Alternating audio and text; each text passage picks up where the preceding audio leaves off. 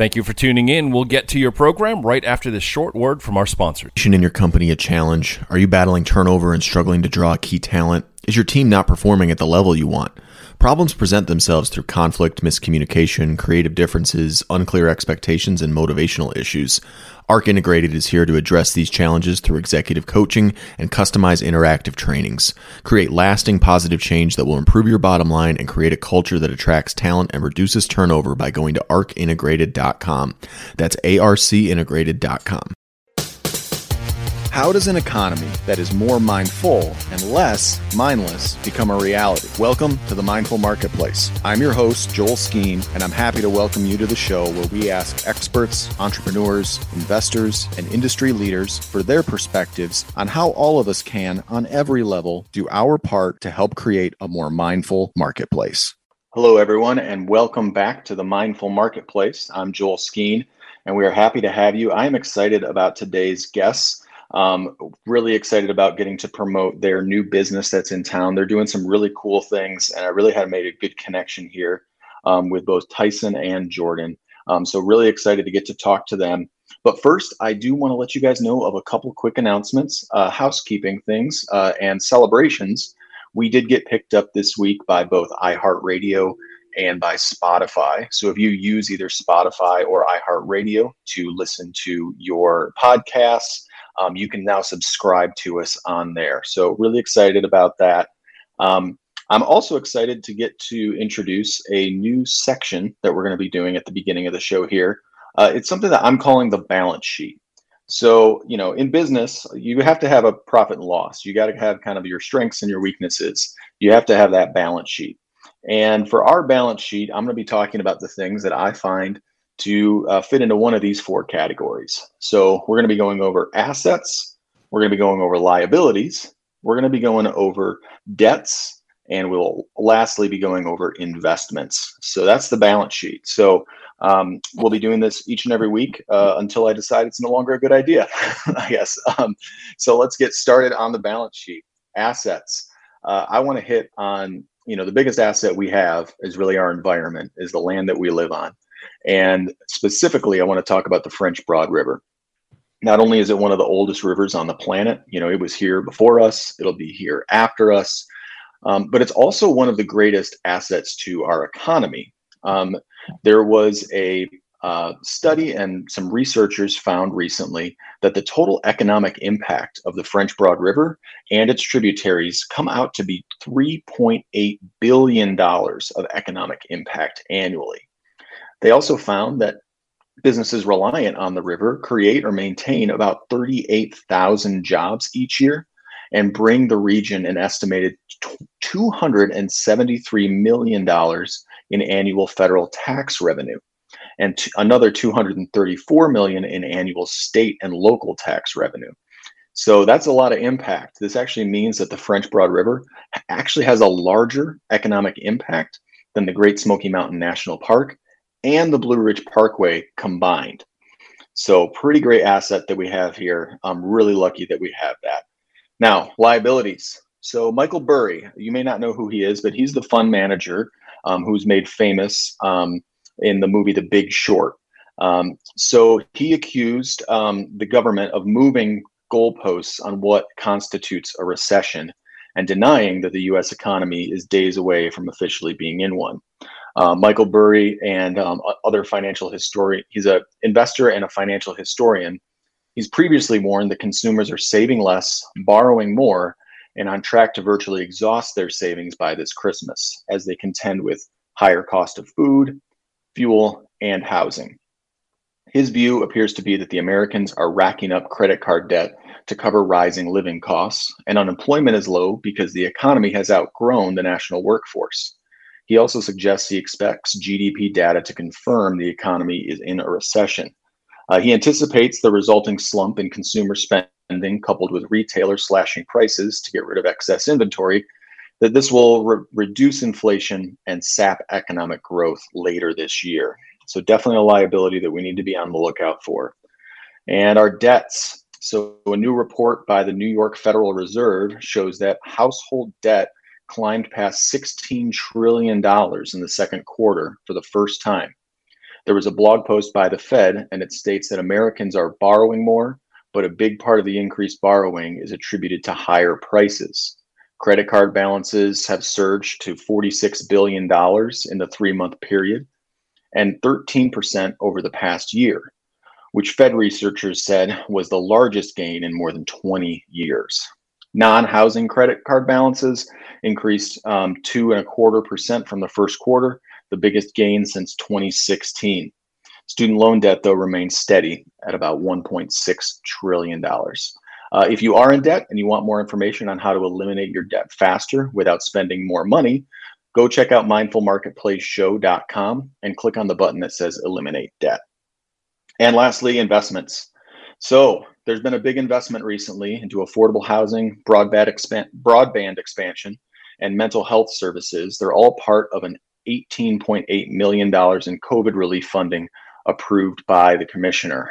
Buncombe County commissioners approved almost nineteen million dollars in the American Rescue Plan Act um, on July nineteenth. This is the sixth round of awards from a fifty million dollars allocation from the federal government and represents the largest investment in projects since receiving funding this year. All in all, the nineteen million dollars will fund twenty-four projects going to local organizations such as Asheville Area Habitat for Humanity, the Y M I Cultural Center, Helpmate Appalachian Sustainable Agricultural Project, and more.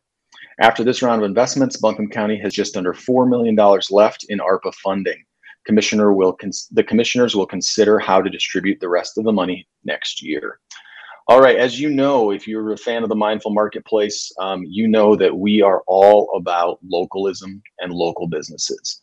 And I'm really getting to uh, excited to get to introduce to you two two um, two individuals who are partnered together and have started um, a local business here in town, and they're really doing some interesting stuff with it. So first, uh, welcome uh, both to you, Tyson, and to Jordynn. Glad to have you guys on.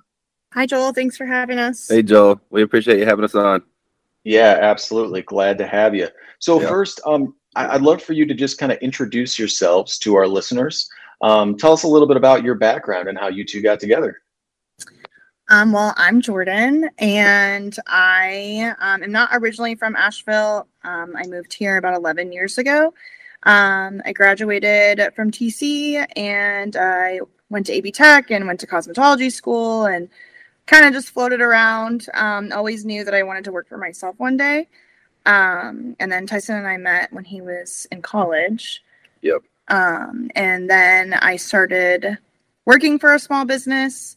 Um, and that just really inspired me to start my own. Um, and then I did after we yep. got, met and got together. Yeah. Um, while Tyson sold cars and right. yeah, so I sold I sold vehicles for like four or five years.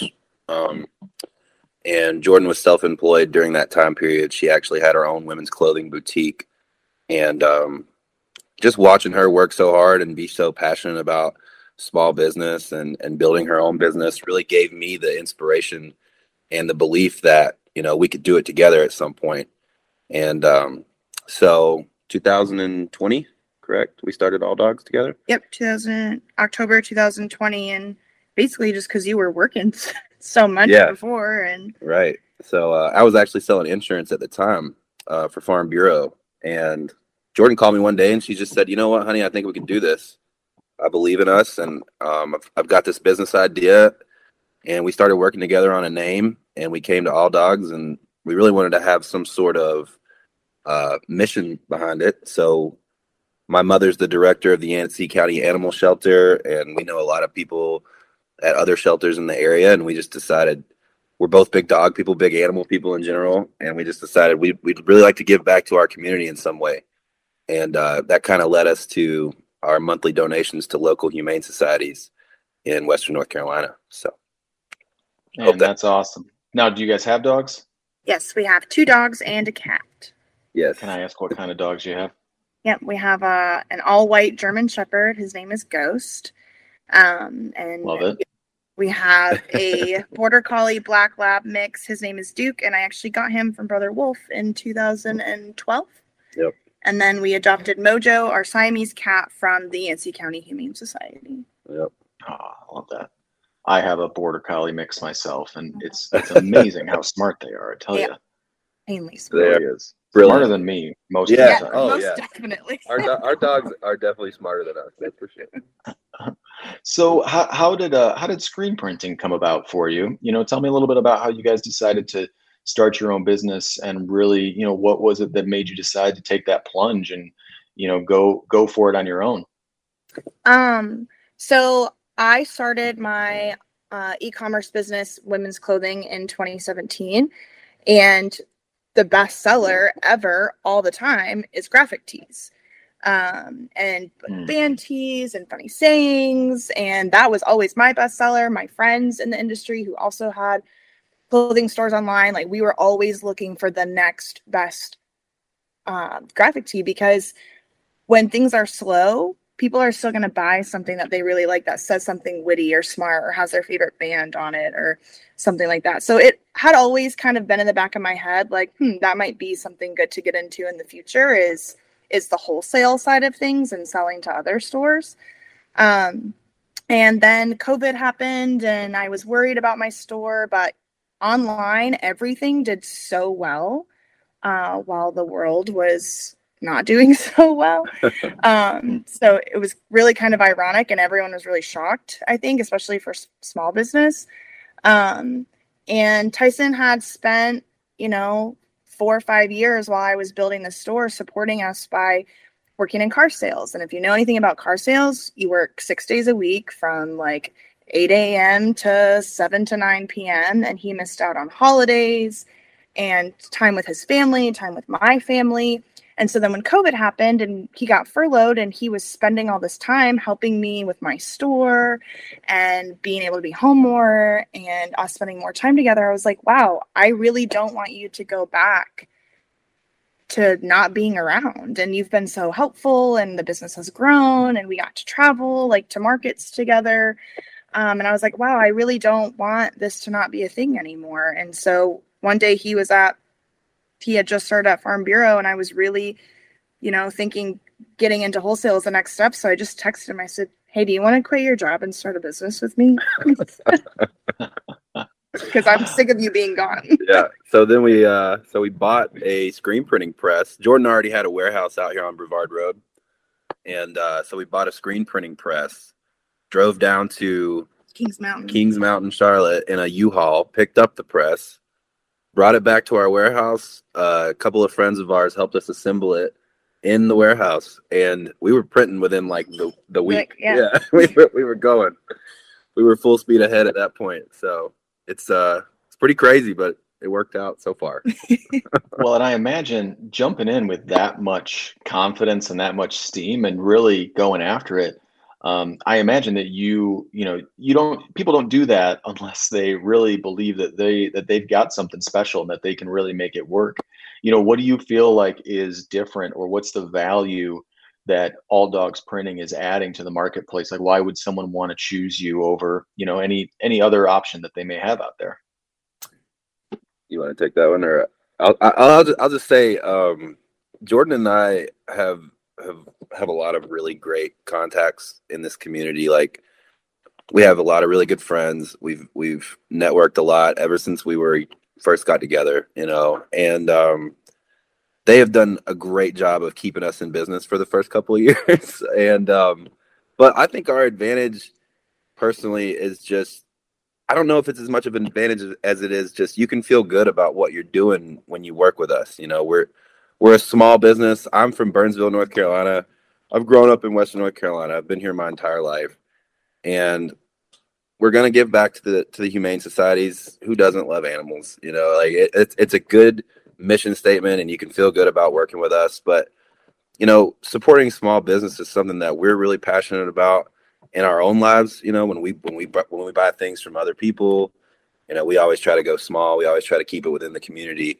So I, I'm not I'm not saying we're the best screen printing company in the world. We're probably not. There's a lot of good ones out there, but we definitely um, care a lot about what we do, and we try to give back to our community in a way that we can feel good about and that our customers hopefully can feel good about too. Yeah, and I just want to add that, like, I know just from wanting merch for myself and for my own branding and business, sometimes the minimums are uh, really high. Um, so our minimum is twelve. Like, you just have to want twelve shirts, and we'll, you know, help you. I'm not a graphic designer, but I know someone who is, and we help you. And, you know, a lot of these small businesses and people who are just starting, they want, you know, to wear their business name on their shirt. There's no greater joy than wearing your business name on your shirt and wearing it out, wearing it out.